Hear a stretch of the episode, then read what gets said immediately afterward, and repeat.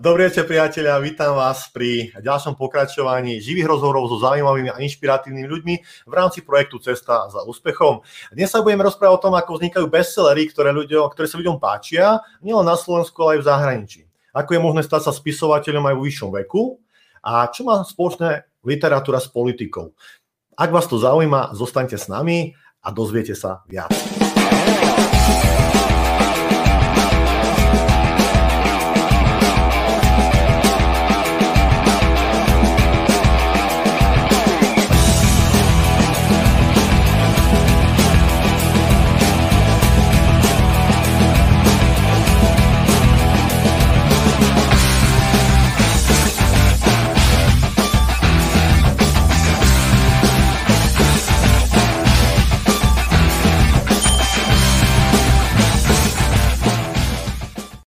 Ahojte, moje meno je Tomáš Kromka, som autorom jedinečného projektu Cesta za úspechom a budem vás touto inšpiratívnou a objavnou cestou sprevádzať. Môj dnešný host je vyštudovaný ekonóm, ktorý pôsobil na poli diplomácie medzinárodnej politiky.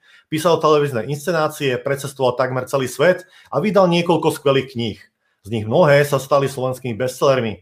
Takže dámy a páni, dnes vám predstavím eh, skvelého hostia, pána Jozefa Banáša. Pán Banáš, dobrý večer, vítam vás si za úspechom. Ďakujem za pekné milé slova.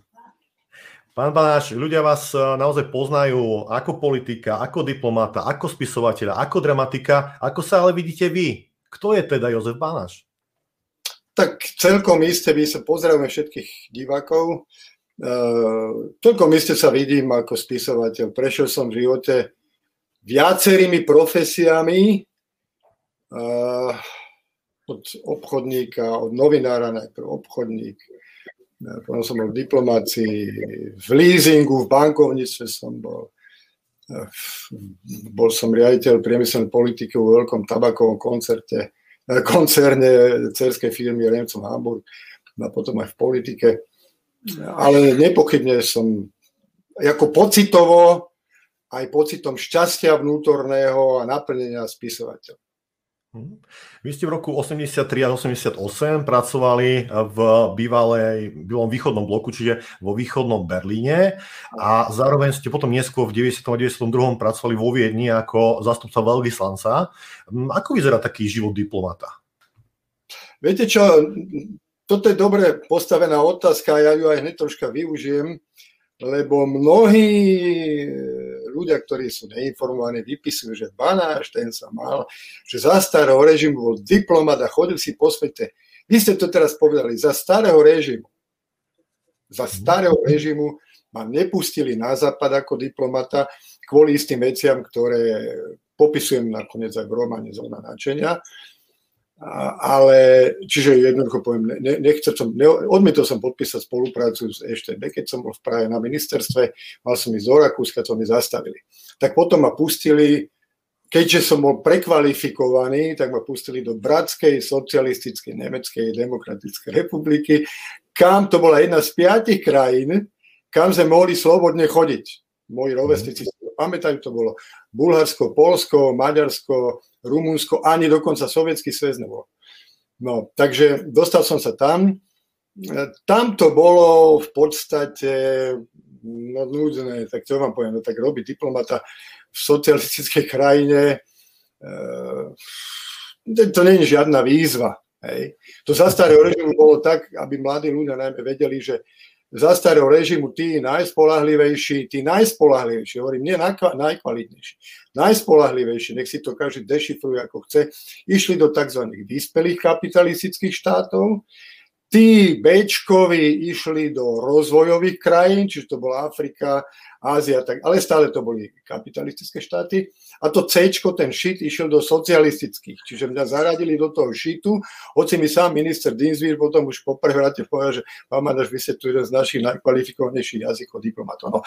Čiže po prevrate v 90. roku som išiel do Viedne, už za ministrovania ministra Dinsbíra.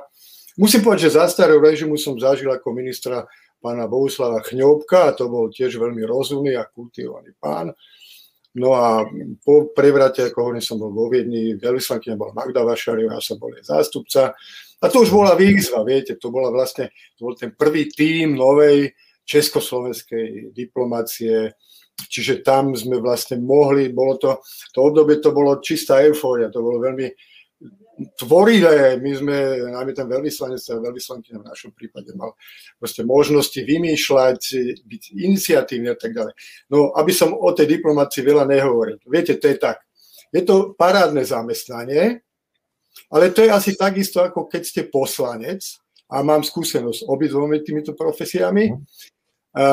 Ak chcete pracovať, ak chcete byť iniciatívny a urobiť pre reláciu Slovensko a daná krajina, vtedy ja som, ja som v slovenskej diplomácii nebol, ja som v československej, tak môžete, ale keď nechcete a nechce sa vám a e, kúpite si pekný gauč a 4 roky na ňom preležíte, či na veľvyslanectve alebo či v parlamente, tak ten plat dostanete a nemusíte krížom s vami preložiť. Čiže je to veľmi slobodná profesia samozrejme. Primárne, čo v diplomácii musíte robiť, tak musíte držať líniu vašej vlády, samozrejme, lebo diplomácia je tak trošku špionáž, no ako by som to povedal, získavať tie informácie z danej krajiny, ale keďže nie ste v tajných službách, tak to získavate len z verejných oficiálnych zdrojov.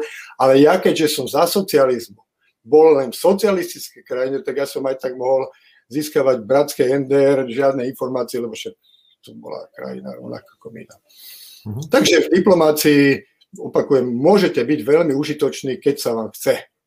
Mm-hmm. Keď si zoberieme ten rok 89, samotný prevrat, trošku ste sa toho dotkli. Ako sa zmenil váš život práve po prevrate v 89? No, viete čo, ja som mal, vždy moja povaha je taká, že skôr ma to tak ťaha do také nejakej oponentúry.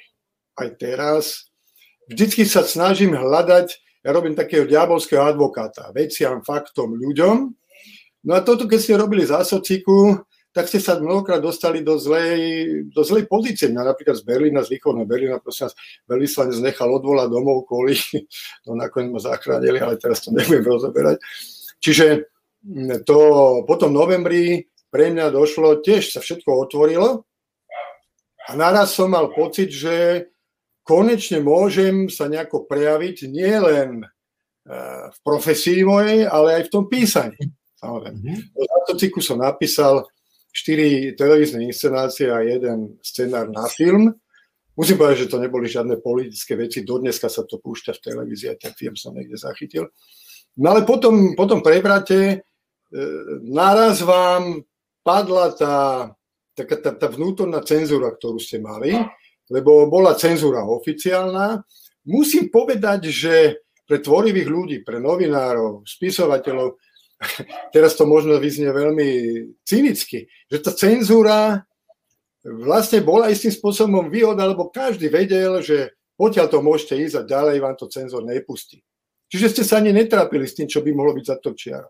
Kdežto dneska musím povedať, sa mi zdá, najmä v žurnalistike, do veľkej miery funguje autocenzúra, lebo vy si hovoríte, no tak toto, ne, toto už ani na tým nebudem rozmýšľať, lebo mi to aj tak vedúci vydania alebo šéf to nepustí.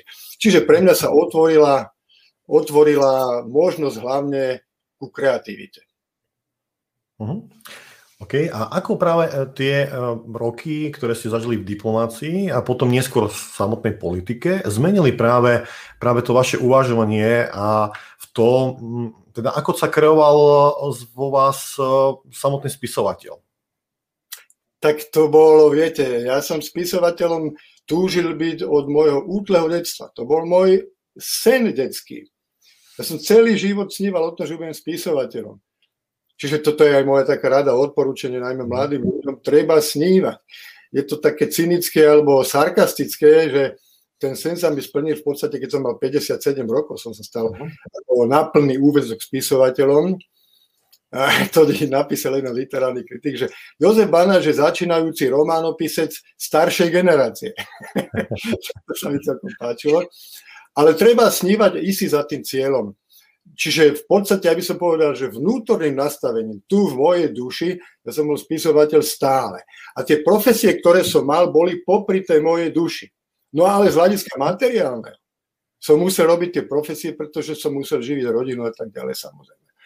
Takže toto je v istom zmysle, nechcem povedať, že moje šťastie, ale za sociku som sa nejako publik, teda písaním neprejavoval, hovorím tie štyri scenáre boli a to je všetko. Ale čiže po, po revolúcii, no tak som sa dostal do Viedne, do, do, ešte som bol v československej diplomácii a potom som dostal veľmi výhodnú ponuku od Raiffeisen leasingu vo Viedne.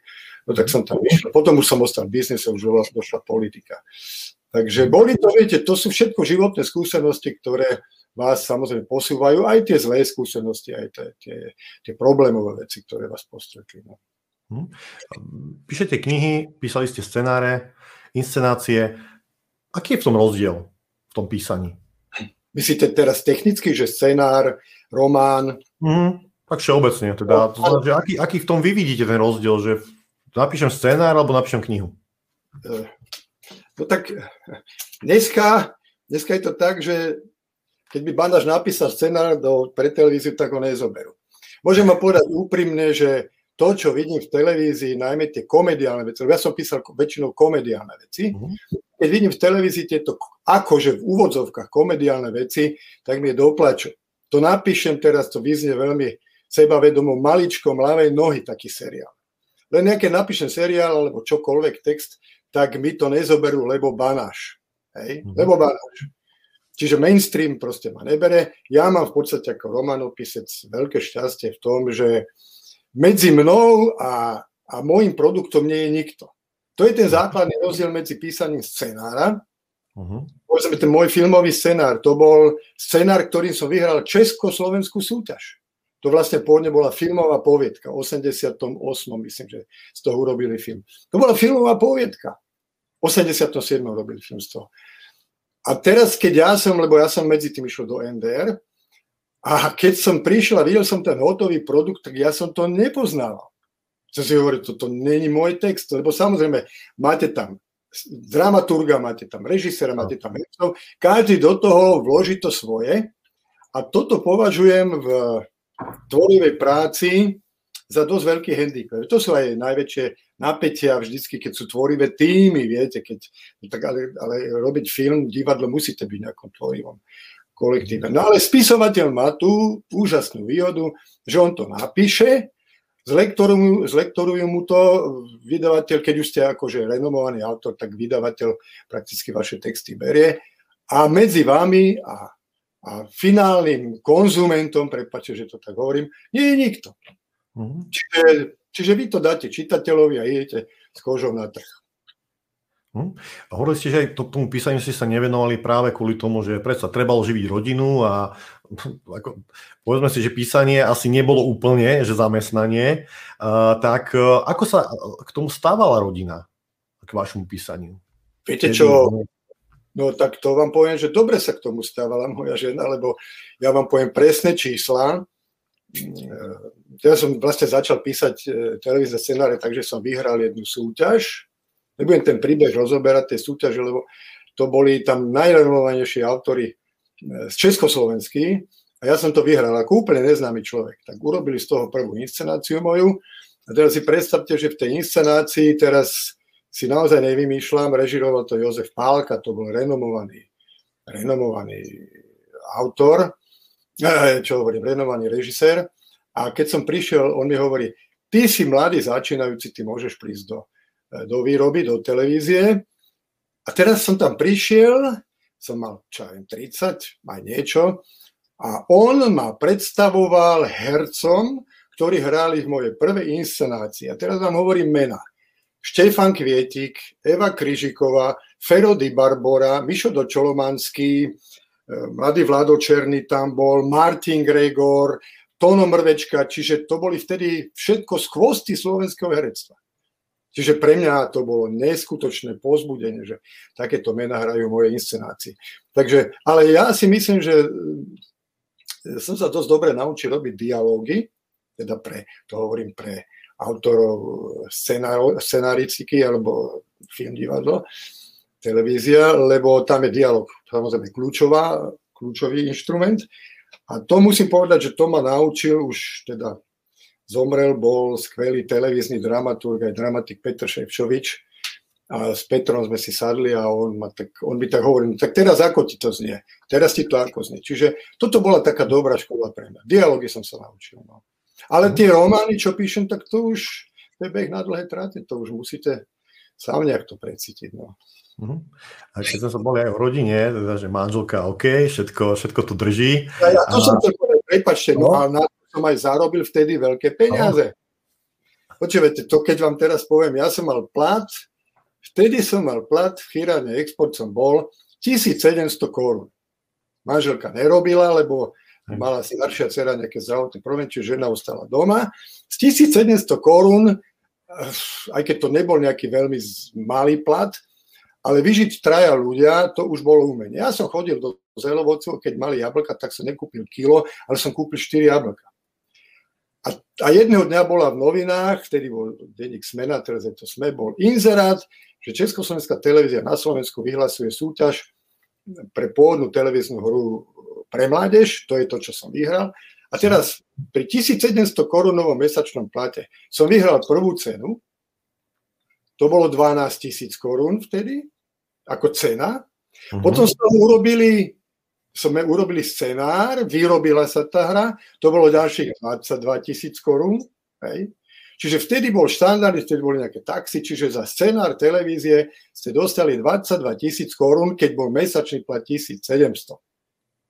Hej? Takže to bolo veľmi slušné. Takže ja, no a teraz hovorím, mám tu na kúštik odo mňa môj starý písací stroj Remington, to je už väčšiná pamiatka, to som si kúpil za 600 korún, to bola najlepšia moja životná investícia, lebo na to som napísal 4 televízie a jeden film. A ten film som tiež vyhral súťaž, možno, že moja generácia si pamätá, vtedy bol významný televízny dramatik Jaroslav Dítl, nemocnica na okraji mesta, to bol slávny človek.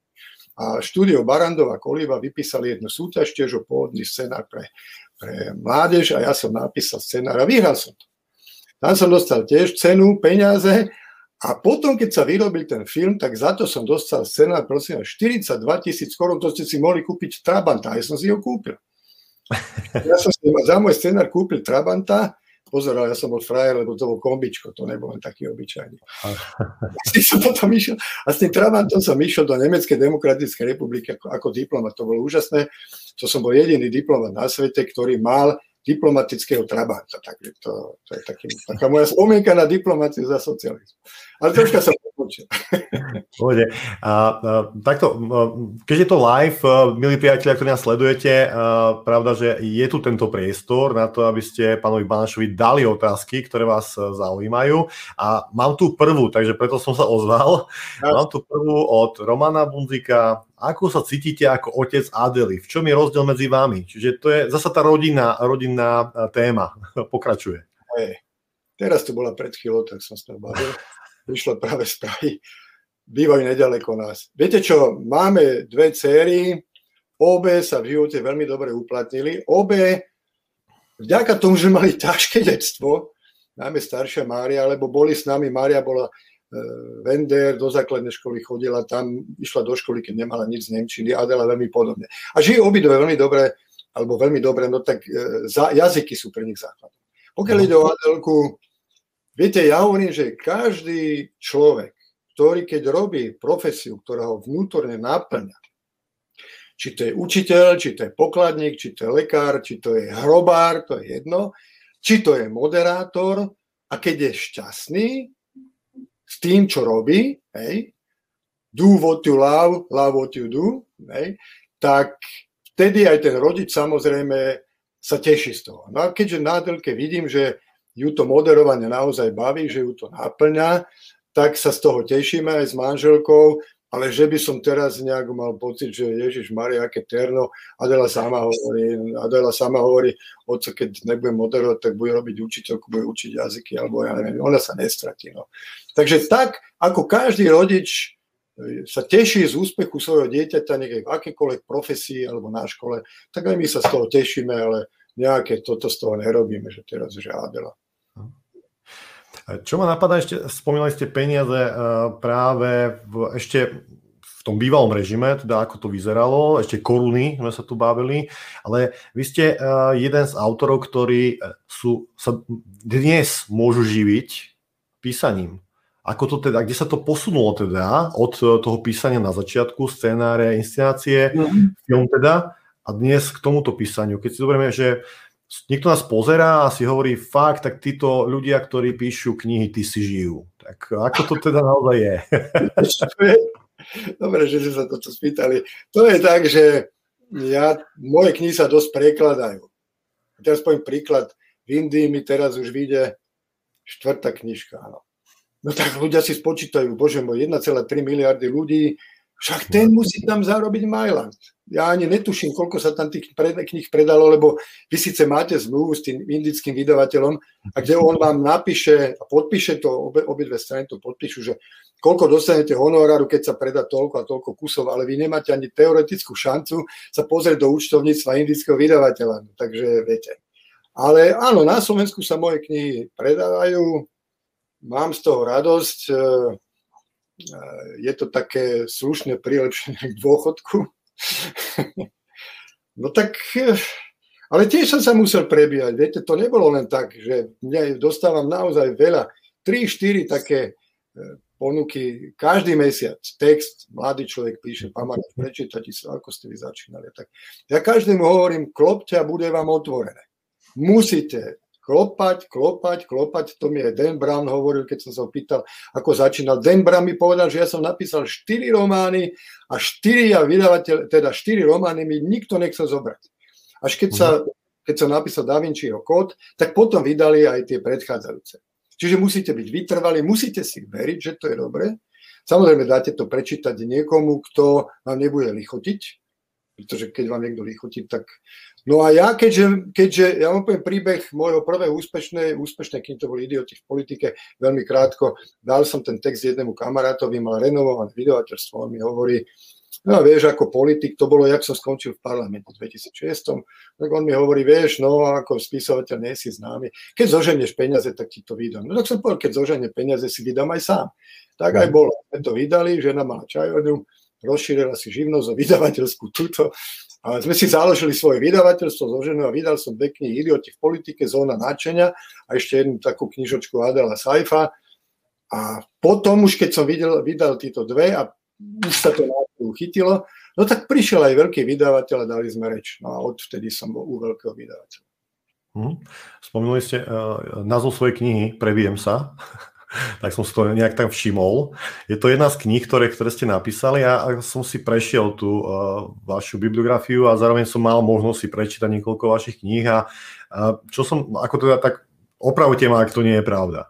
Ale uh, zistil som, uh, že v tých knihách sa mieša veľmi veľa tém. Je tam politika, je tam duchovno a ako, ako takéto témy, alebo dokonca doka- je tam aj faktografia, čiže akým spôsobom kombinujete tieto témy a ako, ako, ako sa má vyznať ten čitateľ, že čo, akú tému teda preferujete?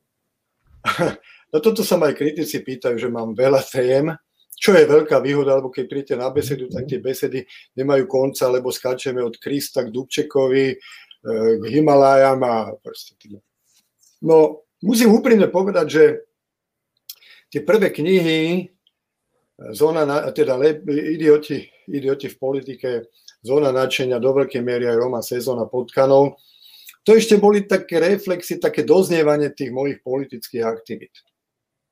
Viete, keď ste v Národnej rade, ste poslanec a ja som bol aj dosť angažovaný v Rade Európy, v to, čiže som poznal kopu ľudí, kopu situácií. A to je taký pretlak vo vás, takže som to ešte nejako dal do tej literatúry. Ale nie je to moja srdcovka. Ako mm-hmm. politika, politické témy a premyšľam, že už asi vôbec sa k tejto téme nejak nevráť. Ešte dementi tam boli trošku nejaké politické satíry. Ale nie je to moja srdcovka. Moja srdcovka je troška sa zamýšľať nad zmyslom, na čo sme tu.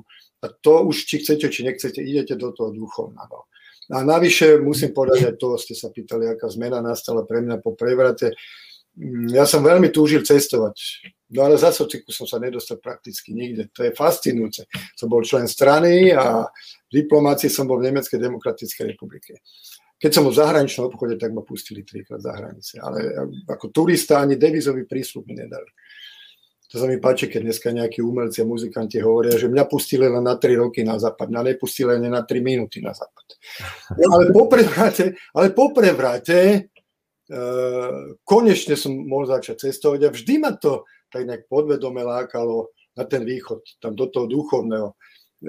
Tu na, u nás v západnej kresťanskej civilizácii to duchovného je tiež veľa, ale to materiálne to potlačila. Čiže tu stačí si prečítať nový zákon a si uvedomíte, že tie morálne, humané, humanitárne hodnoty sú naprosto rovnaké s tým, čo hlása buddhizmus. Takže som tam začal cestovať, no a sa zaujímam. No, tak ja som zvedavý človek, možno mám aj výhodu v tom, že troška som jazykovo slušne vybavený, tak dám sa s ľuďmi do, do, do reči. Ale musím povedať, že keď cestujem, som cestoval či do Kašmíru, či do Butanu, Sikima, kde som bol, vždy som sa na tú cestu poctivo pripravil. Uh-huh. Takže som už mal tému v hlave, už som len hľadal k tomu. Áno, mňa vlastne k čítaniu vašich kníh privela moja, moja kamarátka, moja kolegyňa, ktorá je šamanka a ona prišla do práce s knihou Kód 9 a hovorí, vieš čo, to je, to je, vieš čo, to je kniha, ako keby si čítal vlastne nejakého Da Vinciho kód alebo niečo podobné. To neverím tomu. Tak, tak potom som sa k tomu aj dostal aj ja, aby som to prečítal. Čiže, a dokonca niekde som čítal, že by ste boli rádi, ak by to prečítal Dan Brown. Čo je na Viete, Brown? Ja som sa mal možnosť s ním stretnúť. Aha. Je to veľmi príjemný človek. Máme mnoho podobného, to je zaujímavé, ako teraz uh-huh. myslím technologicky, písanie, zelený čaj, stávanie skoro ráno, lebo sme si tak hovorili, že kto má aké také nejaké finty a triky, to každý spisovateľ má. No a e, ja som sa s tým stretol a to bolo krásne, však mám aj tie fotky z toho, kde on mi teda venoval svoju knihu Da Vinciho kód v angličtine plne ilustrovanú, aby tam napísal, tu je fellow colleague, The Searcher of the Truth, hľadačovi pravdy Jozefovi Banašovi. A ja som mu dal slovenskú verziu kódu 1, mhm. kódu 1, tá vtedy vyšla. No a on, ja som mu povedal, že o čom to je, lebo tá, už len tá obálka toho kódu 1, kde sedí Kristus v lotosovom sede a medituje, ak tá obálka, raz, keď, keď ňou pohnete, raz je to Budha a raz je to Kristus, čiže tá je fascinujúca. Toto upútalo aj Dalai Lámu napríklad. No a ja som povedal Dánovi, že keď to bude v angličtine, takže mu to pošlem. No už to je v angličtine a musím povedať, že mám veľmi šikovnú agentku na Spojené štáty, no takže tam má teraz úlohu sa s ním spojiť a mu to mhm. nejako dodať. No. Otázky už prichádzajú, takže e, dáme priestor e, ďalšie otázke. Od nášho priateľa Viktora Riška. Dobrý večer. Vieme, Aha. že pán Banáš napísal román, ktorý sa odohráva vo Svidnickom hoteli Dukla. A zároveň vieme, že sa že holduje otužovaniu. Tak ho chceme, uh, srdečne pozývame na štvrtý vodopad. Tak Aha. Ako, ako to je s tým hotelom Dukla a, a s, s otužovaním na vodopade 4? Viktor, zdravím. zdravím Viktor. No je to vzrušujúce, to musím povedať k tomu otužovaniu. Teraz, jak som mal tie problémy s tým covidom, tak eh, ale už začína zase, viete, to, tá, ľadová voda, to musíte cítiť vnútorne, že ste v pohode a že do toho idete. Keď nemáte vnútornú pohodu, tak tam radšej nechoďte, keď to nemáte v mhm. hlave ale už začínam cítiť, už ma to láka, už som bol aj v saune a už som aj išiel do ľadového súda, takže už je to dobré. No, čiže toľko k otužovaniu môjmu momentálne. No to nie, ja som nenapísal román, ja som napísal za starého režimu, za starého režimu, v 84. roku poviedku, ktorá sa volá Sulíko, podľa Stalinovej obľúbenej piesne. A to je príbeh, e, no na polovicu reálne, na polovicu samozrejme fikcia, dosť zlá povedka, keď tu bol gruzinský režisér Leo Bagradze, ktorý robil dokumentárny film o slovenských vojakoch, ktorí za vojny dezertovali z rýchlej a zaisťovacej divízie a potom sa stali partizánmi v odeských katakombách. Tak on prišiel na Slovensko, ja som bol vtedy v tlačovom stredisku pre zahraničných novinárov a tri týždne som ho sprevádzal po Slovensku a sme chodili po týchto ľuďoch. No a veľa bolo týchto ľudí aj na východe. No a boli sme vo Svidníku, do istej miery je to fikcia, do istej miery je to pravda. Neviem, či sa ten príbeh odohral vo Svidníku alebo v Humenom, ale keďže sme nocovali v hoteli Dukla vo Svidníku, ja som ho citoval do hotela Dukla a je to príbeh, keď jeden skutočne reálny človek ktorý bol partizánom, ktorý bol na tých stranických funkcionárov, ktorí sa vyťahovali, že každý mal tu 250, neviem čo to bola, peťka, že bol účastník odboja a nikto z nich odboji nebol, si to povymýšľali, tak on ich nenávidel. On ich tak nenávidel, že on mal doslova v skrini vloženú, vložený samopal hovorili, že, že keď bude 1. maja, budú všetci na tribúne, lebo býval oproti že ich postrieľa. No, čiže to bolo. No a ja som toto napísal do poviedky, no, tak si to viete predstaviť, že to nemohlo ísť. Takže tá poviedka vyšla v mojej poviedkovej knižke, ktorá sa volá Posledná nevera a teda jedna poviedka, tam je sa volá Posledná nevera. Mnohí si myslia, že to sú erotické poviedky. Čiže poviedka Suliko, napísaná za starého režimu, odohráva sa v Svinickom hoteli Dukla, to sedí, ale vyšla až teraz. Uh-huh.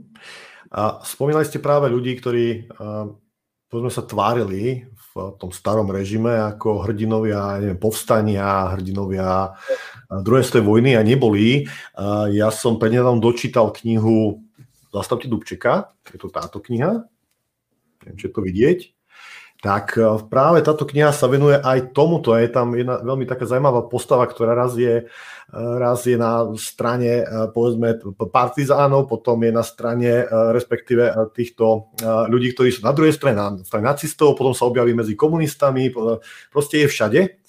Teraz nespomínam to meno, tak to, kto to je. Ale viem, koho myslíte. Áno, áno, je to taká veľmi zaujímavá postava v tejto knihe. A uh, je, tento rok je vyhlásený za roka Dubčeka, alebo Mati Slovenská vyhlásila rok Dubčeka, práve preto, že Dubček by sa teraz dožil práve z tých narodenín. Dobre, tak ako, ako, ako, vás, ako ste sa dostali k Dubčekovi a, a prečo práve Dubček? Čím bol Dubček výnimočný? Hej. No Dubček, musím povedať, že Dubček nejako extrémne výnimočný nebol. To vlastne urobila výnimočná situácia, najmä tá sovietská invázia. Ale Dubček no nebol výnimočný. Dubček bol výnimočný tým, to je jeho vlastne najväčšia prednosť.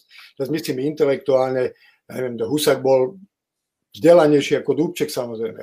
Ale Dubček bol prvý, ktorý priniesol do našich životov úsmev, myslím teraz z tých z tvári tých politických funkcionárov, priniesol nám nádej, priniesol nám, otvoril hranice, proste za Dubčeka už od konca 67 že keď bol novotný, už sa to začalo uvoľňovať.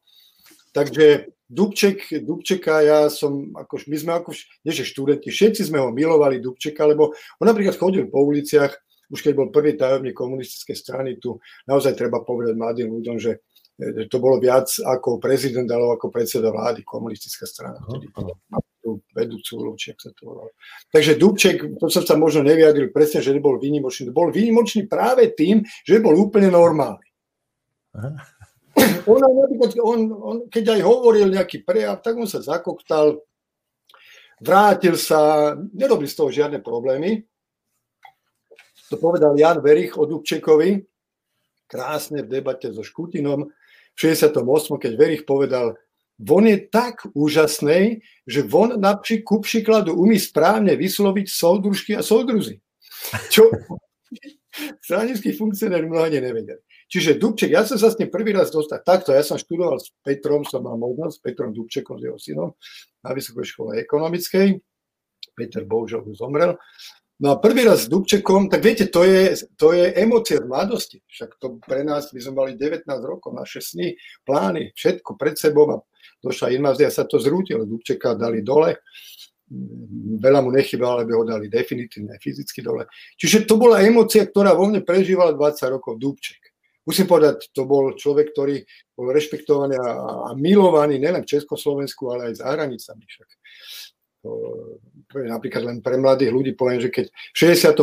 roku v Paríži protestovali, boli veľké stávky študentov, lebo to bol ten úžasný rok 68 proti vlastnej vláde, tak vtedajší predseda vlády, myslím, že to bol Pompidou, lebo Širak poslal proti vlastným študentom tanky, čiže tanky to nebol len sovietský výmysel, aj francúzsky pre, premiér poslal proti vlastným študentom tanky a tí študenti sa bránili okrem iného tak, že nad hlavami mali transparenty a portrety dvoch ľudí, Che Guevaru a Slováka Alexana Dubčeka. Fantastické. Čiže mhm. ten bol proste pre nás ideálny. Ja som sa s tým zoznámil pár dní pred pádom starého režimu, keď som k nemu prinesol nejakého novinára západného. A potom som sa s tým mal možnosť párkrát rozprávať, keď bol vo funkcii predsedu federálneho zhromaždenia. Keď ja už som bol československý vyslanec vo Viedni, tak tam sme sa párkrát bavili. Takže to bola taká inšpirácia pre mňa, že som... Uh-huh. Um, my sa tu bavíme e, takisto v tomto, v tomto live streame vždy o úspechu. A čo znamená úspech pre vás, keď sa povie takéto slovo úspech? Úspech, ja by som skôr, toto pre mňa už viete, možno, že keď som mal 40, tak sme chceli byť úspešní. My v našej materiálnej civilizácii vnímame úspech materiálne. Poviem teraz, to zilustrujem. Treba športovec. Hej. Chystá sa 4 roky na olympijské hry. 4 roky tomu venuje všetko. On tú svoju disciplínu na Olympiade vyhrá. Získa zlatú medailu. Povedzte mi, koľko, ako dlho trvá jeho radosť. Jeho radosť trvá do najbližších majstrovstiev sveta, majstrovstiev Európy, lebo už zase musí za ďalším úspechom. Bo to už je zabudnuté. Povedzte mi, koľko našich ľudí si pamätá, že koľko, aký úspešní sme boli, tak pamätáme si 2002 rok, keď sme boli majstri sveta v hokej. Ale že ako tí naši hokejisti dopadli v tých ostatných rokoch, a keď sa najmä, keď sa tie všetky šampionáty opakujú jeden za druhým. Takže tu chcem povedať, že ten úspech je krátkodobý v našom ponímaní. Ja skôr vnímam a hodnotím šťastie. To je každému jasne, samozrejme, že a mnoho ľudí si myslí, zase našej západnej materiálnej civilizácii, že tam je rovnitku úspech a šťastie. Tam poznáte určite, a ja o tom píšem aj v mojich knihách, nakoniec môj posledný román Nádej na smrť Valta je o nesmierne úspešnom, o zámožnom človeku, ktorý nie je šťastný život sa mu rozplýva, má krásnu rodinu, viete, nie je naplnený a hľada, hľada šťastie. Čiže na vašu otázku, úspech je prchavý. Hej. Povedzte mi dneska, dobre, no tak Banáš je možno najprekladenejší, alebo jeden z najprekladenejších autorov na Slovensku. No a čo? No čo? Zajtra už to pre nikoho nebude zaujímavé. Hej. Ale pre mňa ani toto nie je podstatné. Pre mňa je podstatné, aby ten Jozef Banáš sa snažil byť šťastný. Čiže samozrejme to, že vaše knižky sa, že moje knihy sa predávajú, tak to ma tak nejako uspokojuje, ale že by som teraz nejako vnímal, hovorím, keď som bol mladší, tak som bol taký súťaživejší. Že proste, Ježiš Maria, teraz musím toto vyhrať, toto musím vyhrať. Mám také ponaučenie, viete, veľa športujem, behávam a keď som bol v Berlíne, v tom východnom, tak som tam veľa behával a som išiel na beh 10, do, do behu na 10 kilometrov a tam som bol tak, dobre som bol natrénovaný a som si hovoril, musím sa umiestniť medzi špičkou. Tak som bežal a zistil, a vyrazil som v dobrom tempe, a zistil som, že stále ma obiehajú, obiehajú, obiehajú. Ja som bol tak nastavený na úspech, že som to mentálne nezvládol a som to vzdal a išiel som na bok a už som len tak kráčal popri tej Unter der Linden, kde sa to bežalo. No ale zistil som, že v celom tom bežu, v behu bolo asi 25 tisíc účastníkov a ja by som bol možno, že medzi prvou 500. Že za mnou ešte 24 500 bežal. Čiže na, keď sa nastavíte na istý jeden materiálny úspech, tak to, to zlyháte. Určite zlyháte. Ale musíte sa nastaviť na šťastie. Hm. S tým úspechom uh, sa veľakrát spája aj pojem motivácia. A zasa, vy ste autor, ktorý pomenoval svoj román ako demotivačný. Ja ho mám zasa pri sebe, lebo sa mi to veľmi páči. Román, to je... Dementi a hneď na prvých dvoch stranách hovoríte, že to nie je motivačný román, to je demotivačný román. Takže aký je teda vzťah Jozefa Banáša k motivácii?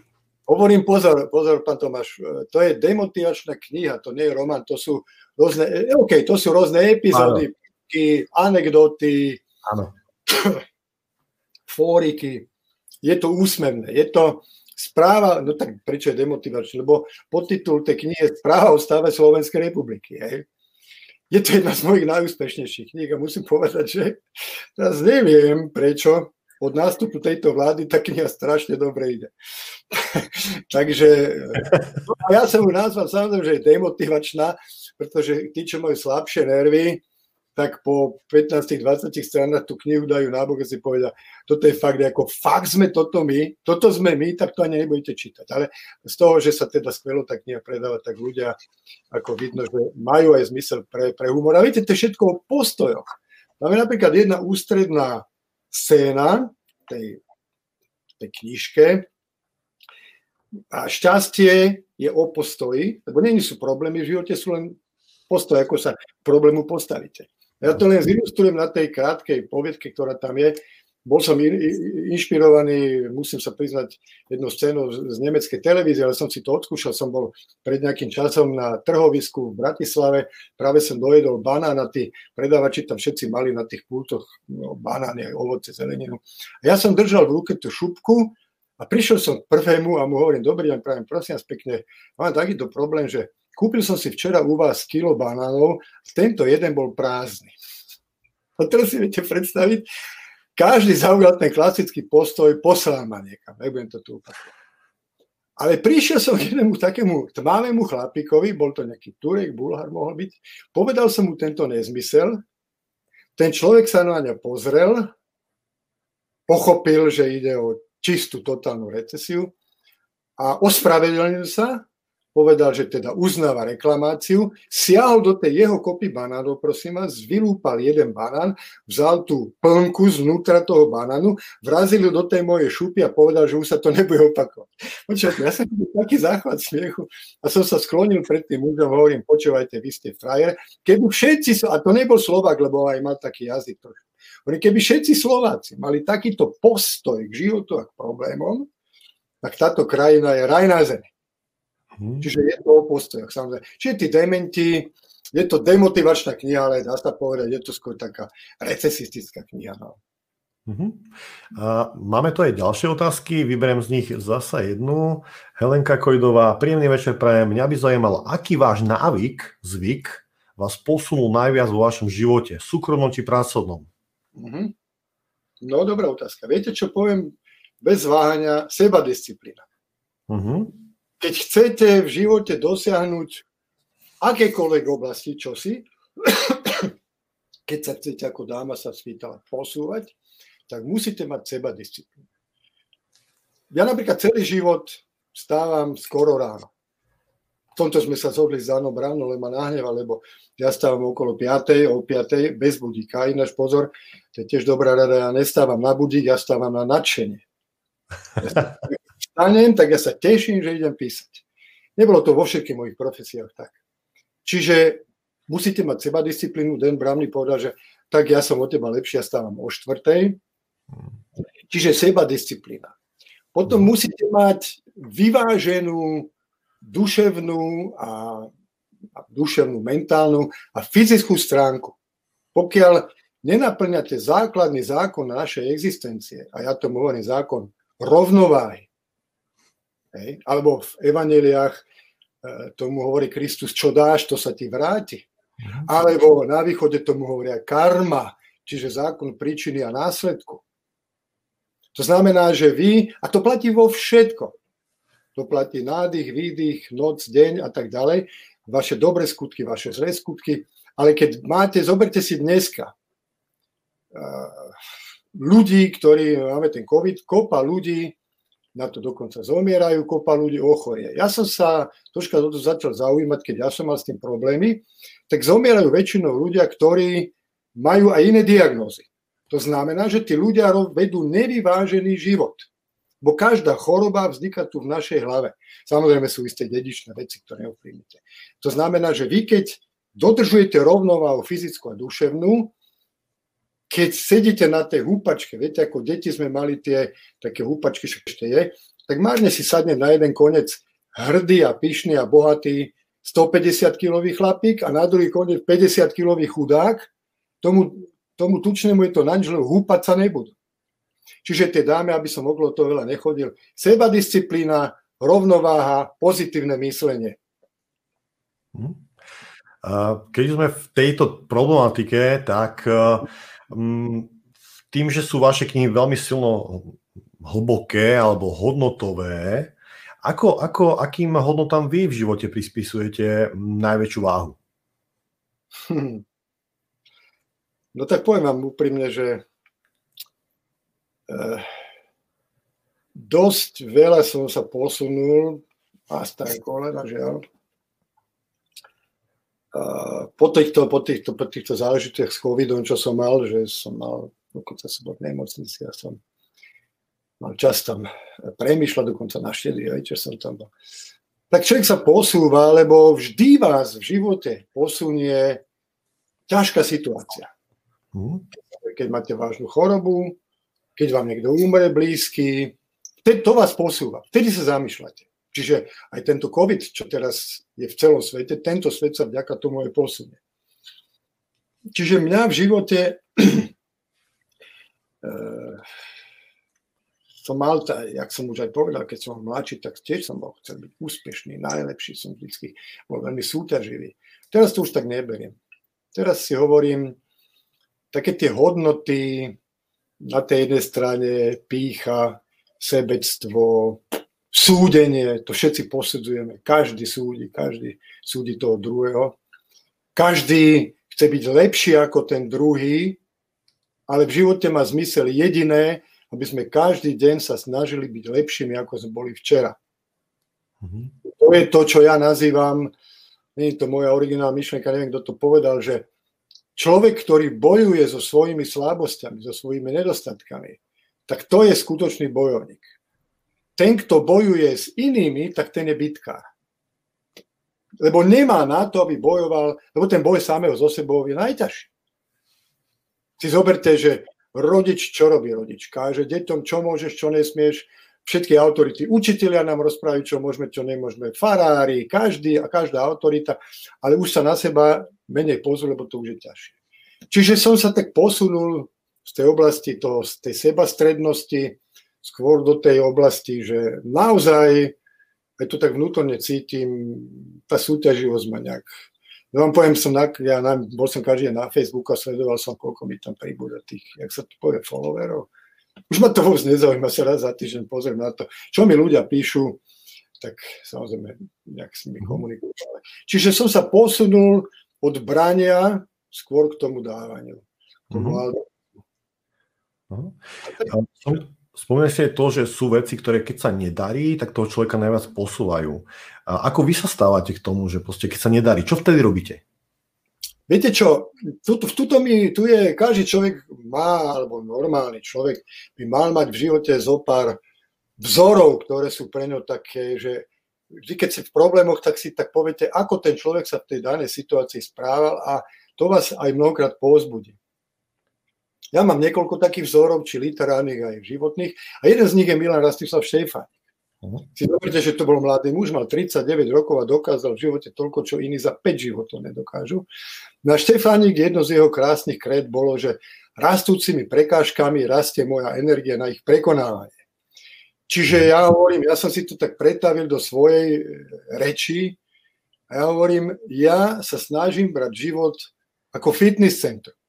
A to je aj moja rada, a to je aj moja rada všetkým. Si zoberte, že keď chodíte do fitness centra, no tak keď ležíte na tej lavičke a tlačíte tam 5 kg činku, tak z toho svalím a z toho silný nebudete.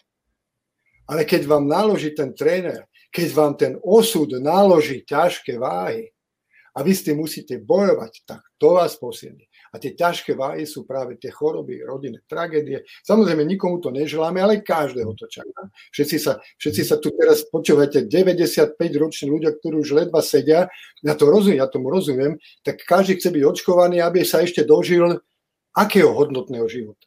Že my tu všetci hľadíme len na dĺžku, lebo sme v materiálnej spoločnosti, ale nehľadíme na kvalitu toho života. Čiže ten posun je práve v takýchto situáciách. Mhm. Vo vašich knihách sa objavujú práve aj otázky takého osobného rozvoja, vzdelávania. Aký je teda celkovo váš postoj k samotnému vzdelávaniu, osobnému rozvoju?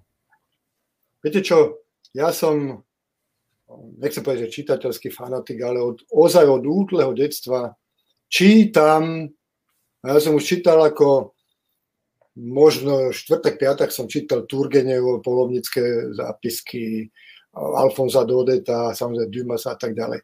Čiže prakticky celo, celý život sa sám vzdelávam.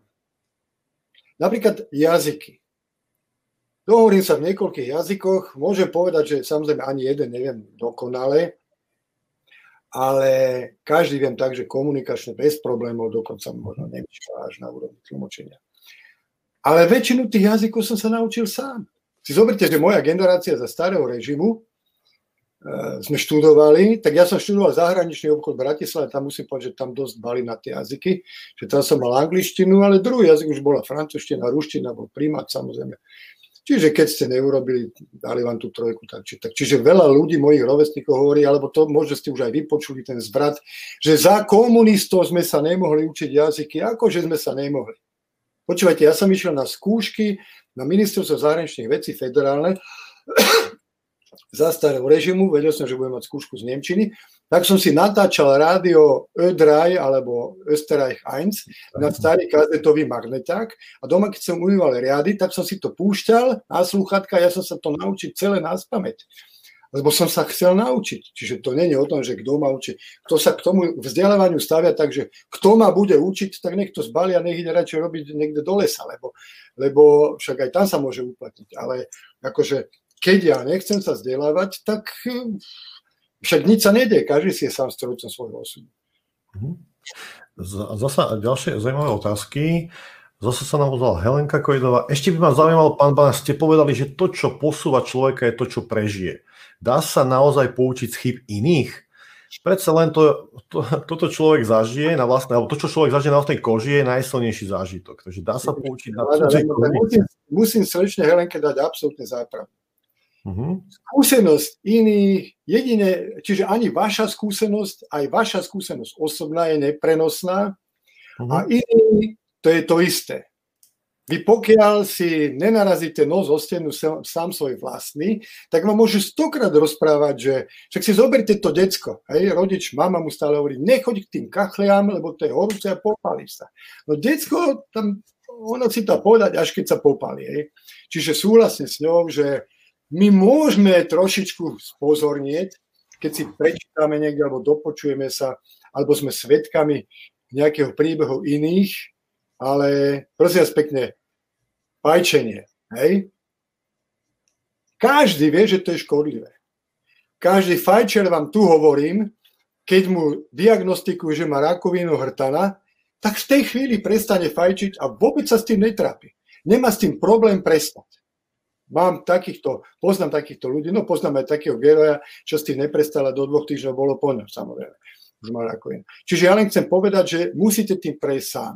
Tá osobná skúsenosť je vaša skúsenosť, nikto aj tak na vás nedá, aj tak sme všetci sústredení sami na seba. Keď sa bavíme s niekým, tak väčšinou ani nepočúvam, lebo sme, máme v mysli naše problémy. Čiže súhlasím so Svečnou Helenkou, že to je také spestrenie, alebo možno, že skúsenosť inou je potvrdenie mojej vlastnej skúsenosti, ale nejaké veľké ponaučenia z toho nie sú. Hmm. Mám tu ďalšiu otázku. Jano Holodňák eh, je eh, pravidelný divák. Dobrý večer, pán Banáš. Veľmi pekne vás pozdravujem. Ste výrazná osobnosť, vzorom pre veľa ľudí. Ten životný postoj je vrodený, alebo je to celoživotná práca? Pán Holodňák, ďakujem za uznanie, ale to je zase relatívne, viete, lebo vám som sympatický, je kopa ľudí, chvála Bohu, tých nie je tak veľa, ktorí ma majú v zuboch a pre ktorých som ja neviem čo všetko. Ale áno, máte pravdu, že e, je to v podstate celoživotný vývoj, ale vám poviem prečo. E, ja som 50 rokov ženatý. Bude na budúci rok, ale s manželkou sa poznáme dlhšie. Od tej manželka o niečo mladšia, o 4 roky do mňa mladšia, tak sme celý život spolu a to v tom manželstve to by vám nám vedela rozprávať, čím všeličím sme prešli. Ale musím povedať, že mám neskutočne um, už v mladom veku bola neskutočne duchovne vy, vyspelá, vyvinutá moja manželka. A ona formovala nielen mňa, je to také, také zvláštne. Ja som pochádzal, tiež som mal výborných rodičov, otca, mama, starali sa mňa, športoval som už ako decko. Len formol v tom, že moji rodičia mi v ničom nebránili.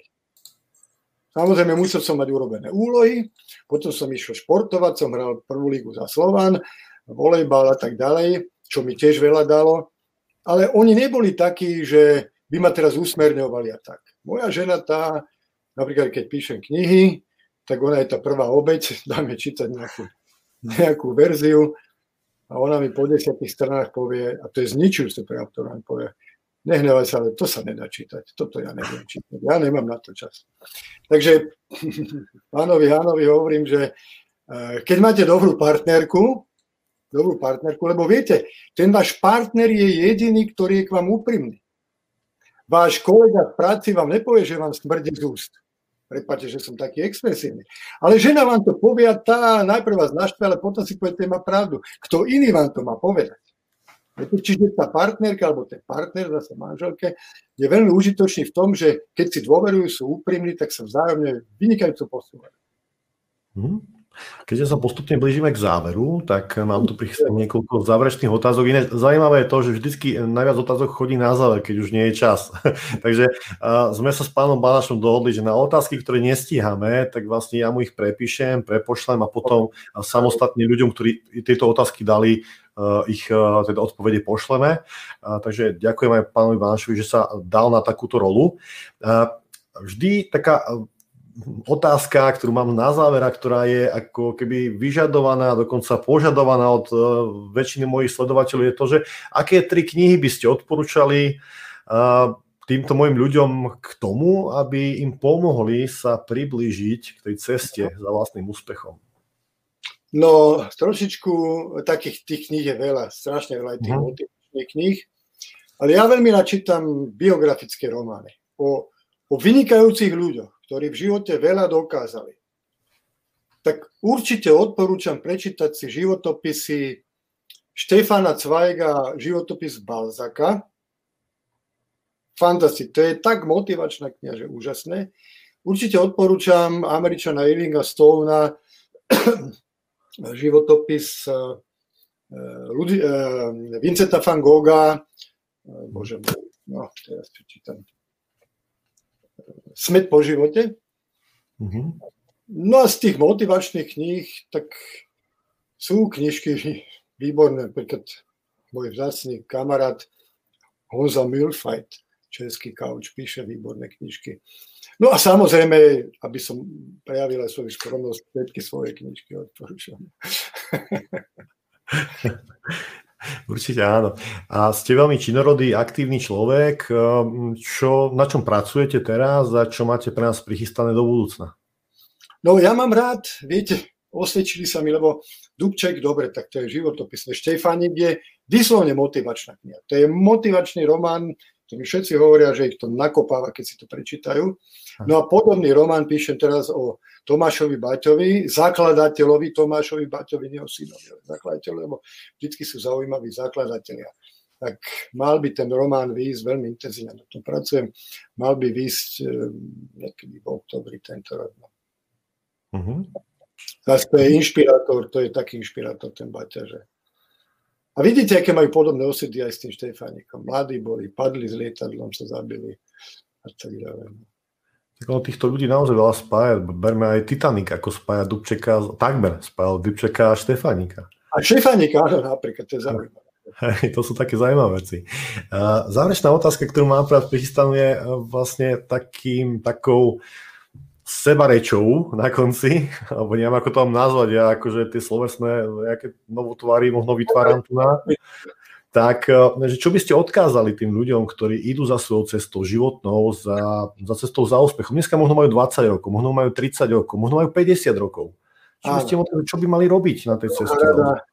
Snívajte, snívajte, snívajte. Ja hovorím, že ja budem snívať ešte aj na smrteľnej posteli, ale jedno také nádherné, nádhernú myšlienku má Antoine de Saint-Exupéry, ktorý hovorí, ak chceš postaviť loď, neposielaj ľudí do lesa na drevo, ale vzbuď v nich túžbu po šírom mori.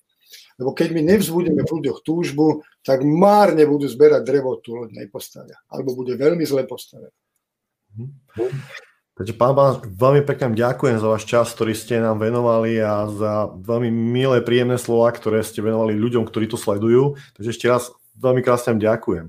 Ja vám ďakujem pekne za pozornie. Všetko dobre na tom vyhodze. Na východ určite áno. Ďakujem krásne a pekný víkend. Tak sa vám darí aj vašim divákom. Takže ďakujem ešte raz. Priatelia, som rád, že ste zostali s nami až do konca a ak sa vám tento program, táto show páči, tak určite ju podporte lajkom alebo odberom priamo na stránke Cesta za úspechom, ktorú nájdete na YouTube. A v prípade, že sa chcete inšpirovať aj inými mojimi hostiami, tak určite naozaj pozrite sa aj na ďalšie e, rozhovory, ktoré na tejto stránke sú. A keďže som sa rozhodol, že budem robiť rozhovory každý týždeň, tak sa na vás už teším na najbližší týždeň, najbližší piatok, keď sa budeme baviť o mentálno, alebo budeme sa baviť s mentálnym trénerom o mentálnej motivácii. Takže to môže byť tiež zaujímavý e, rozhovor, ktorý vás e, zaujíme. Takže ešte raz vám prajem krásny piatok a krásny, krásny víkend. Takže dovidenia, majte sa krásne ešte raz.